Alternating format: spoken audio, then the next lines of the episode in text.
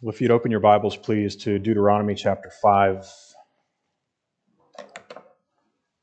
We'll be talking this evening about the preface to the Ten Commandments. The preface to the Ten Commandments. It's probably overlooked by a lot of people today. If you've memorized the Ten Commandments, and I hope all of you have memorized the Ten Commandments, you probably have, haven't given much thought to the preface to the Ten Commandments. Unless you've been catechized, then you've been forced to think about it. But I believe the preface to the Ten Commandments wasn't just important for the Jews, it's important for people today. And I hope that after, after the end of this message, that you will come to see how important even the preface to these commandments can be for us.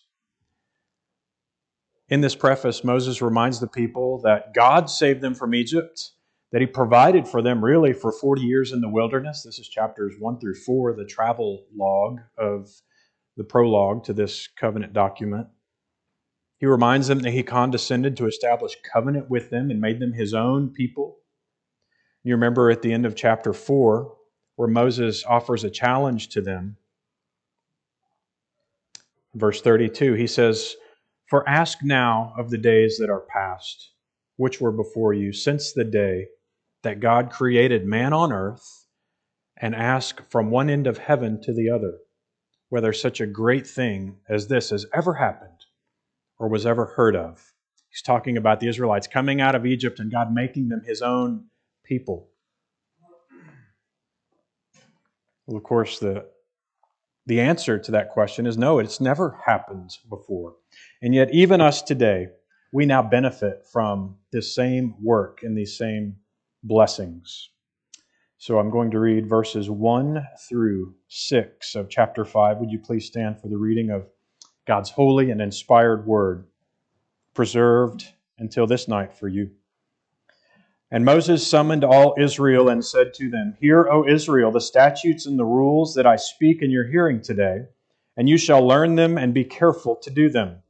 The Lord our God made a covenant with us in Horeb not with our fathers did the Lord make this covenant, but with us, who are all of us here alive today. The Lord spoke with you face to face at the mountain, out of the midst of the fire, while I stood between the Lord and you at that time to declare to you the word of the Lord. For you were afraid because of the fire, and you did not go up into the mountain. He said, I am the Lord your God who brought you out of the land of Egypt out of the house of slavery. Amen. Please be seated. May God add his blessing to the reading of his word. Let us pray. Our Father, we come to you again in prayer this evening, as we did this morning, that our hearts would not be hard, that the word of God would go forth powerfully, that you would afflict the comfortable and comfort the afflicted with your word and that these stuttering lips would proclaim your glory, and that our hearts would receive it in Jesus' name. Amen. The Shorter Catechism, question 44, asks, What does the preface to the Ten Commandments teach us? That being in verse 6. And they say the preface to the Ten Commandments teaches us that because God is the Lord and our God and Redeemer, therefore we are bound to keep all his commandments because God is the Lord and our God and our Redeemer. We are bound to keep all his commandments. So, with that in mind, listen to verse 6 again. I am the Lord your God who brought you out of the land of Egypt, out of the house of slavery. So, we'll see the lessons that we learn from this preface really in those three points that God is the Lord, He's our God and our Redeemer. Dr. J.V. Fesko writes of the preface We might state the preface for us today in this way I am the Lord your God, who brought you out of slavery to Satan, sin, and death by the life, death, and resurrection of Christ. The commandments are for us, the preface is for us as well. We're going to spend a week talking about each commandment because these are important for Christian life. You say, well, does the law really have any applicability for us today? Yes, absolutely, it does. The law is not the root of our faith, and our obedience is not the root of our faith, but it's certainly the fruit of our faith. It's how we know how to please our God, who is in covenant with us. It's interesting if you read the New Testaments, and people who would say, well, the law isn't really for us, it's just for Old Testament Jews. And yet, even the apostles, when they speak of our obedience, when they speak of our love for God, especially John in 1 John, he says, This is love for God, that you have obeyed the commandments. Your obedience to the commandments is your love for God. Well, what commandments could he possibly be talking about? These, these commandments. The law of God hasn't changed. It's wonderful and it's good and it expresses the heart of our Father, so we love it. There's great unity throughout the Scriptures. There's one covenant, there's one gospel, there's one mediator, there's one faith, one promise, and there's one law that pleases our Father. He's given it to us out of His good pleasure. When we talk about, we read Hebrews 12, we talked about the Lord's discipline in our lives. Uh, if you grew up in a home with a father who disciplined you, you know what would happen, right? You would you would disobey your father or your mother, and he would discipline you, often spank you. Not because he was angry or hated you, but because he loved you and he was drawing you back. Back to what? He's drawing you back to his commands, to the law of his house. And the writer of Hebrews is right. If you had a father who disciplined you, who took the time and made the effort to discipline you, when you're an adult, you actually respect them for it. You don't hate them for it, you respect them for it because you realize this was not easy. And how much more does the Lord discipline us? What does He discipline us from? He disciplines us for breaking His law. He's drawing us to Himself, He's drawing us back to the standards of the family. So, this is why we're studying this text. This is why we're studying the book of Deuteronomy, because it's still for us. What in the Old Testament was concealed, in the New Testament is revealed, and part of that is the significance of the Ten Commandments and of the law. So, first, we're going to look at the fact that the Lord, that God is our Lord. This is the first reason why we want to obey the law. Puritan Samuel Bolton wrote this. I loved this quote. He said, The law sends us to the gospel. This is the, the first function of the law, if you will. It, it shows us our sin. The law sends us to the gospel to learn how to be saved because the law cannot save us. And then the gospel sends us back to the law to learn how to live. Joel Beeke wrote similarly it is out of this overflowing fullness of grace that we obey the Ten Commandments. And not out of our wisdom or willpower, but out of Jesus Christ, the mediator of the covenant of grace. It should not offend us then that this God would demand that we offer up all that we are to Him in obedience after He has given all that He is to us in His Son. The preface to the Ten Commandments shows that the covenant unfurled at Mount Sinai was not a covenant of works, but an administration of the covenant of grace. We'll talk about why he says that. So, the first reason for obedience to the law is that our God is king. He writes in verse 6 I am the Lord. I am the Lord. Before telling the Israelites of all the stipulations of the covenant that he's made with them, he reminds them in this short sentence of why. Why they need to obey. Because he is the Lord and he has authority over them based on his being, his position, if you will, his rank, his glory, his power, his holiness. Our larger catechism states, related to this question, God manifests his sovereignty as being Yahweh, the eternal, immutable, and almighty God having his being in and of himself, and giving being to all his words and works. He's the sovereign king, and all of his words are important. He's the king. Daniel 4. Just a few, a few scriptures to emphasize this point. He writes that the Most High rules in the kingdom of men, and he gives it to whomever he will, and sets over it the lowliest of men. Our Almighty King rules over all the kingdoms of men. Isaiah 40 Have you not heard? Have you not known? Have you not heard? The Lord is the everlasting God, the creator of the ends of the earth. Paul says in 1 Timothy 6:15, he is the blessed and only sovereign. King James says potentate, the king of kings and the lord of lords. He created all that exists and holds it together by the word of his power. In Revelation 4, we read that all creation will cry out, Worthy are you, our Lord and God, to receive glory and honor and power, for you created all things, and because of your will, they existed and were created. He is Yahweh. He is the King of the universe. He's the Creator. So when the Creator, when Yahweh speaks, His words are powerful and true and righteous and eternal and holy, so we pay attention. in Deuteronomy 4:13 and in Deuteronomy 10:4, the 10 commandments are actually called the 10 commandments.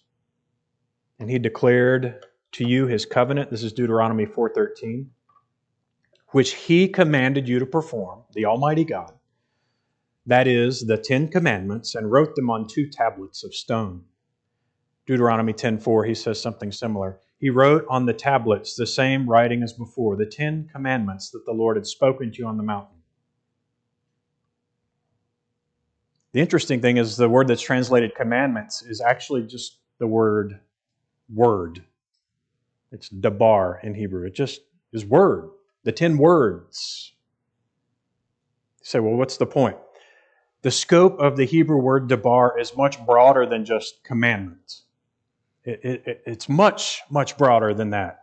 And actually, the King James Version of the Bible translates this one Hebrew word 85 different ways. Just to give you an idea of the scope of the word commandments or word, words. Here's some of them.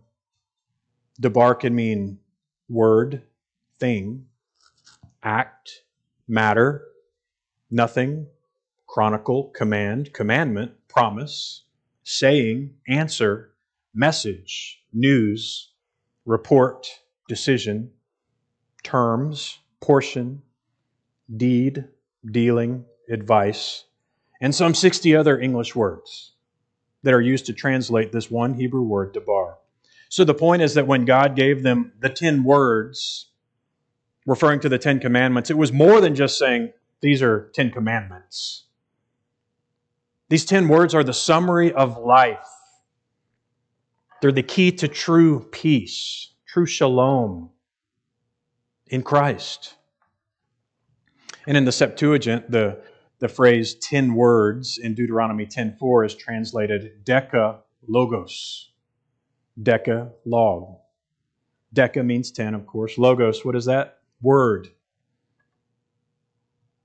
And you know John 1 well enough. In the beginning was the Word. That's Logos. That's the same word. The Word was with God, and the Word was God.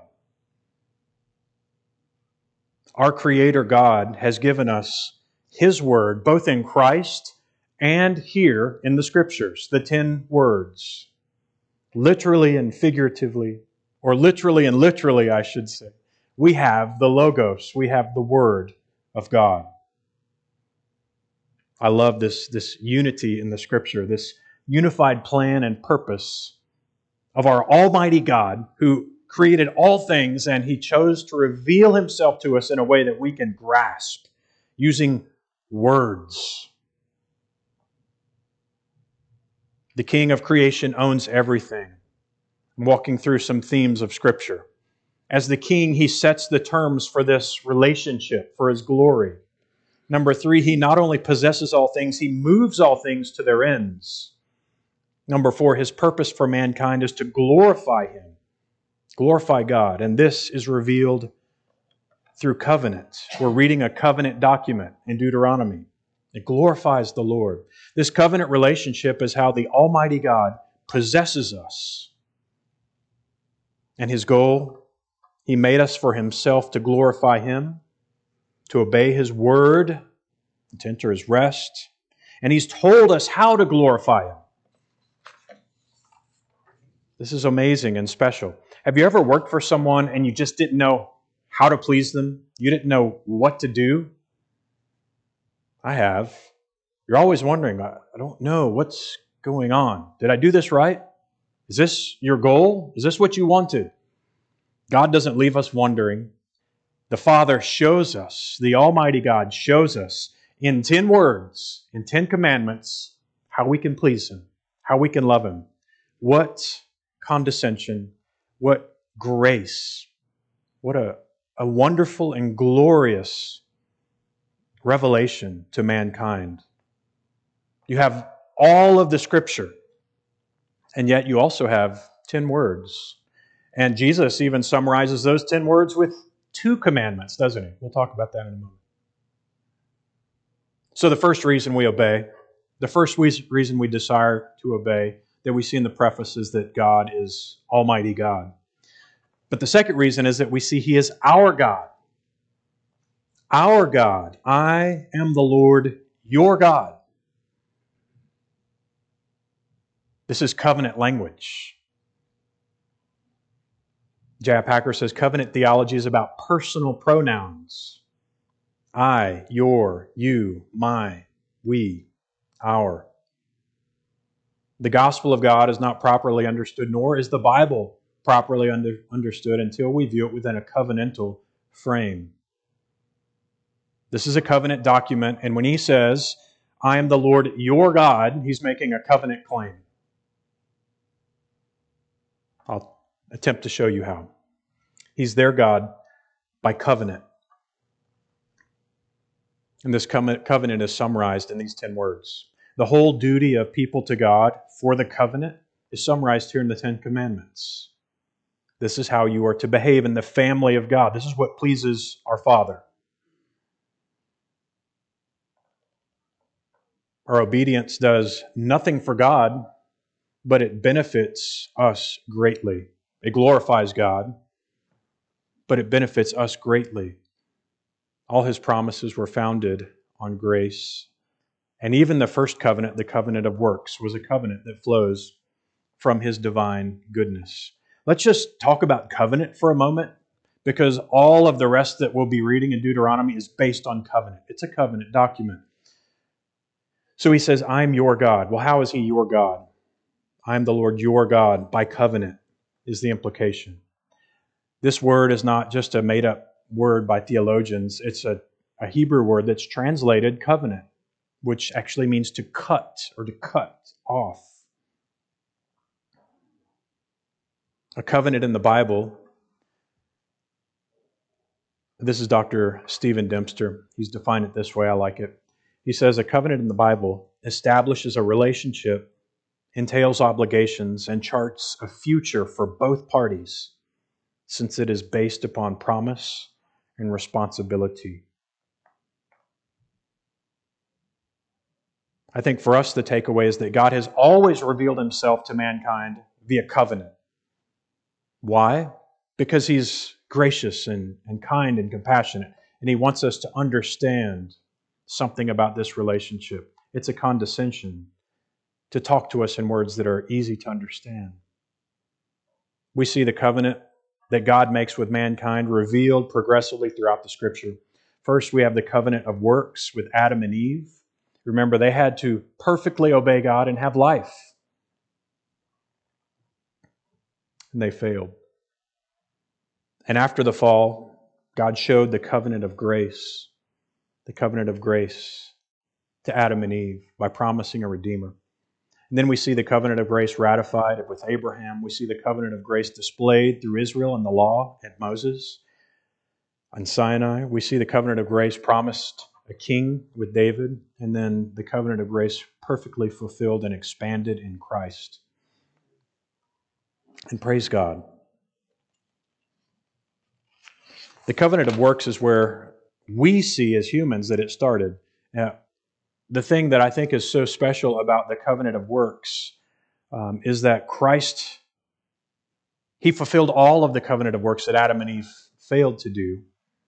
This is Romans 5. The point of, uh, one of the points of Romans 5 is that Adam failed, but Christ did not. Christ fulfilled the precept of the covenant of works. He fulfilled the penalty of the covenant of works. He died, and he won the right to the promise of the covenant work, covenant of works, which is eternal life. And this is the reality of the covenant of grace. The covenant of grace for us is based on Christ's success fulfilling the covenant of works. So we see the covenant of works in a very positive light. Because when God makes covenant with man, I think Packer said this that he makes dust his friend and confederate. He didn't have to relate to us in covenant, and yet he did. But after the fall came grace. He pursued his glorious purpose with man, even though they failed in the garden. And he chose to redeem a people to himself. And it's grace that's undeserved. We've rebelled and deserve wrath, and yet now we experience grace. This is, this is the, the context of all of these commandments. He's already brought them out, He's already preserved them and made covenant with them. And then He gives them the law. The covenant of grace is formalized in the Abrahamic covenant. The covenant with Abraham is kind of the DNA of the covenant of grace. I will be your God and you will be my people. He promises descendants and land and blessing and protection. God obligates himself, Augustine says, becoming a debtor to sinful humanity.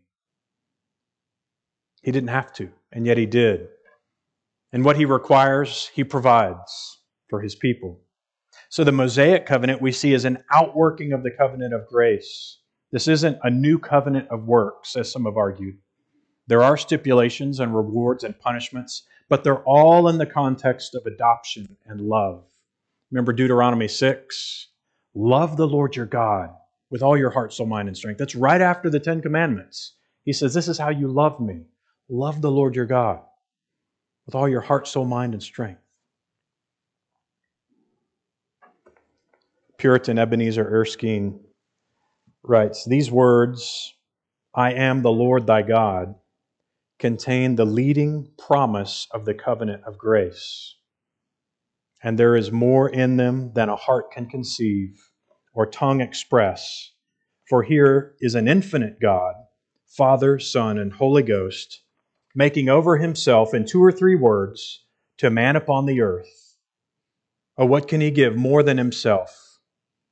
And what will he not give when he gives himself? This is similar to Paul's exclamation in Romans 8 If God is for us, who can be against us? In these words, Beeke writes God commits himself to be the soul's portion and inheritance forever. In giving himself, he gives all life, all light, all love, honor, riches, and joy for all who reside in him. So the Ten Commandments are a summary of the entire covenant. They summarize the entirety of the law of God for the people of God. And in fact, any command you find in Scripture, you can hang on one of the Ten Commandments. Every command.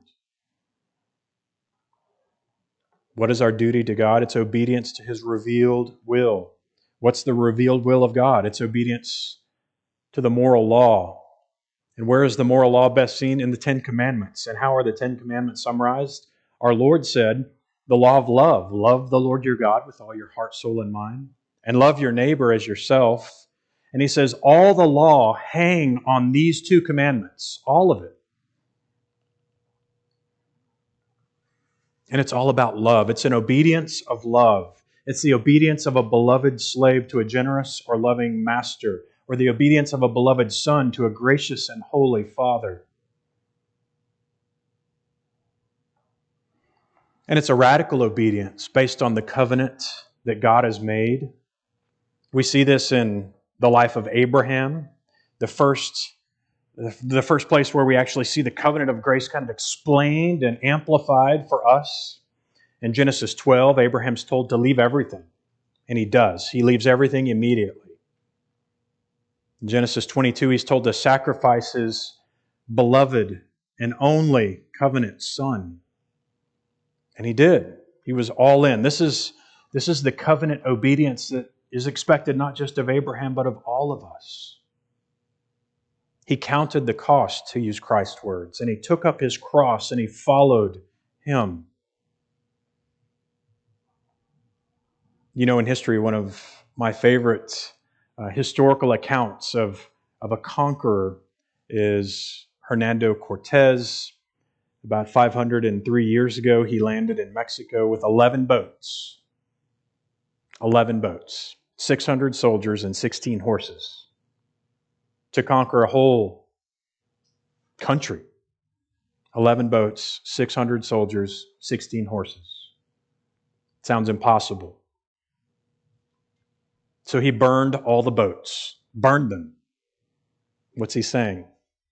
He's saying there's no turning back. We're going to have victory or we're going to die. You might think this is a little extreme. Christ actually said, Before you come to me, you should count the cost, because this is what's required. You must die to yourself. Like Abraham, you are in covenant, and when you're completely in covenant with the Almighty God, then your response will be something different, something noticeable. It's not this convenient, oh, I'll just obey when I can kind of thing.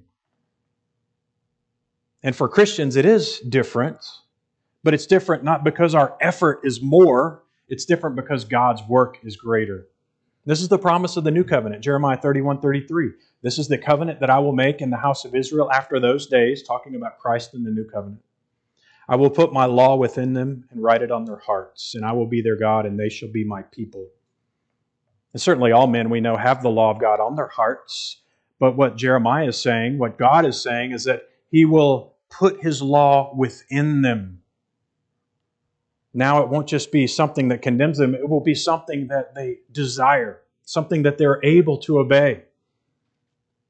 For the first time in Christ, you can obey the law. You can please your Father who has brought you into covenant with himself. So the preface teaches us that not only is Almighty God, but he's our God. But thirdly, we see that he's also our Redeemer. I am the Lord your God who brought you out of the land of Egypt, out of the house of slavery. He's redeemed them from Egypt. He is Almighty God. He rules over all things. He's also the one who came into covenant with them, an undeserving people. But now he reminds them that they have been rescued from slavery in Egypt. You see, the law was given to an already adopted and redeemed people. The law, the, the commandments weren't, weren't a way for them to, to earn God's favor. They already had his favor as a people. Certainly many of them, many of them displeased God and were never regenerate in the first place. But as a people, he rescued them from slavery. This is a picture of what God does for all whom He saves.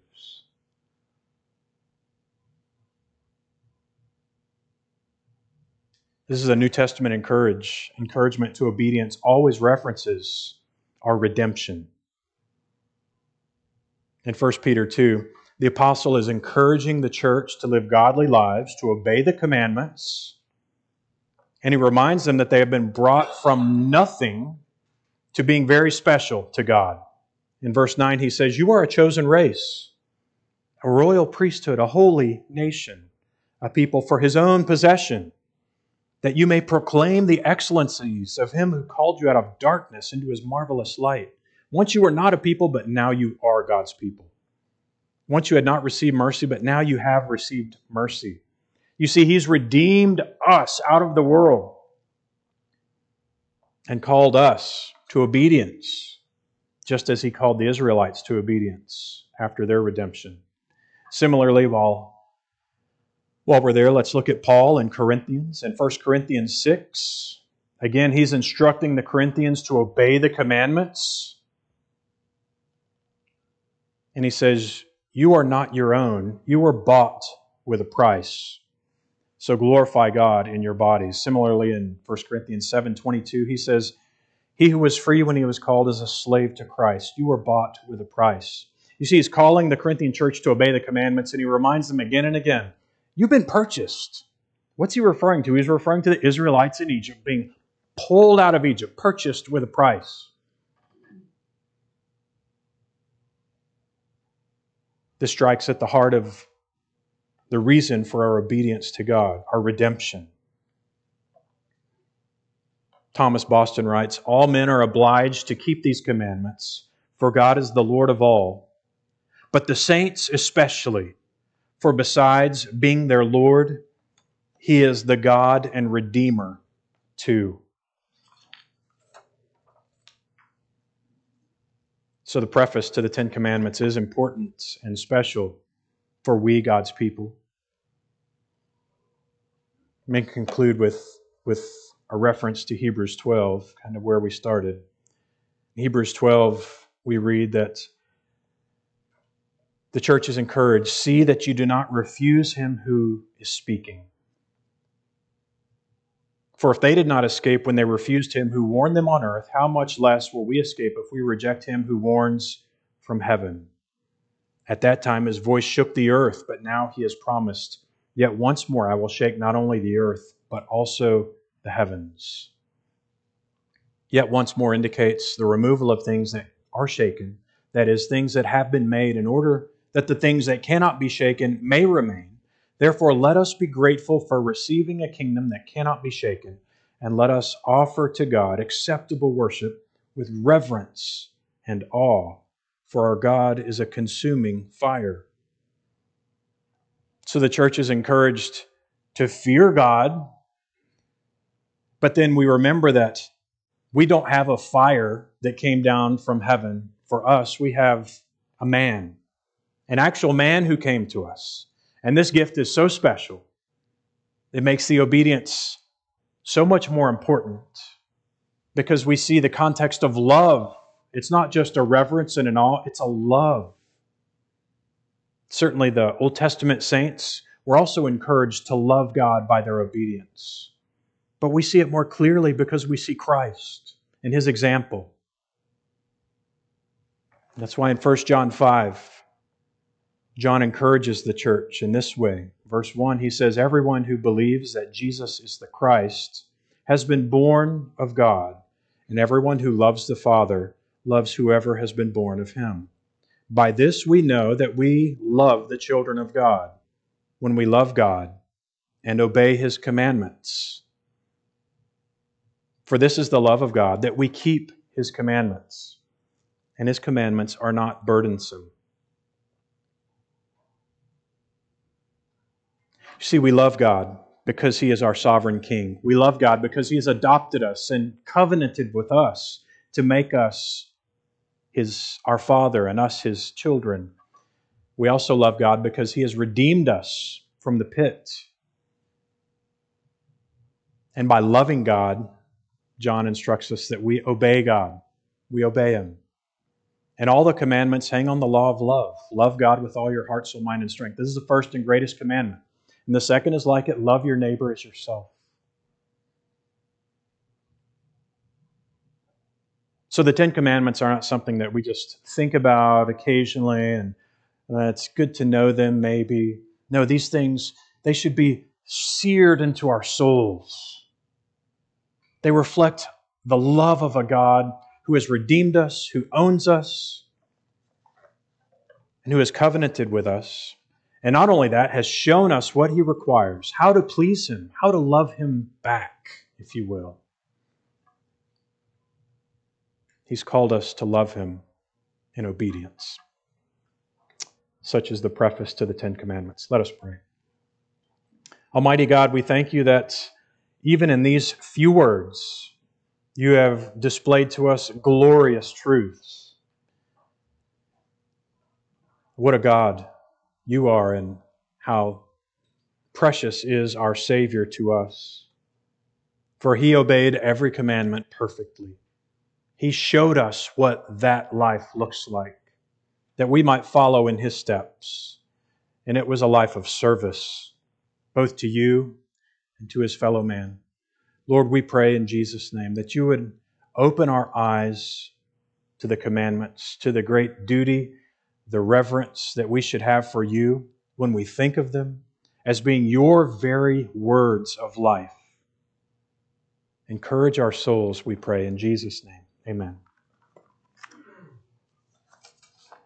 All right, would you please stand with me and let's sing our closing hymn, number 364.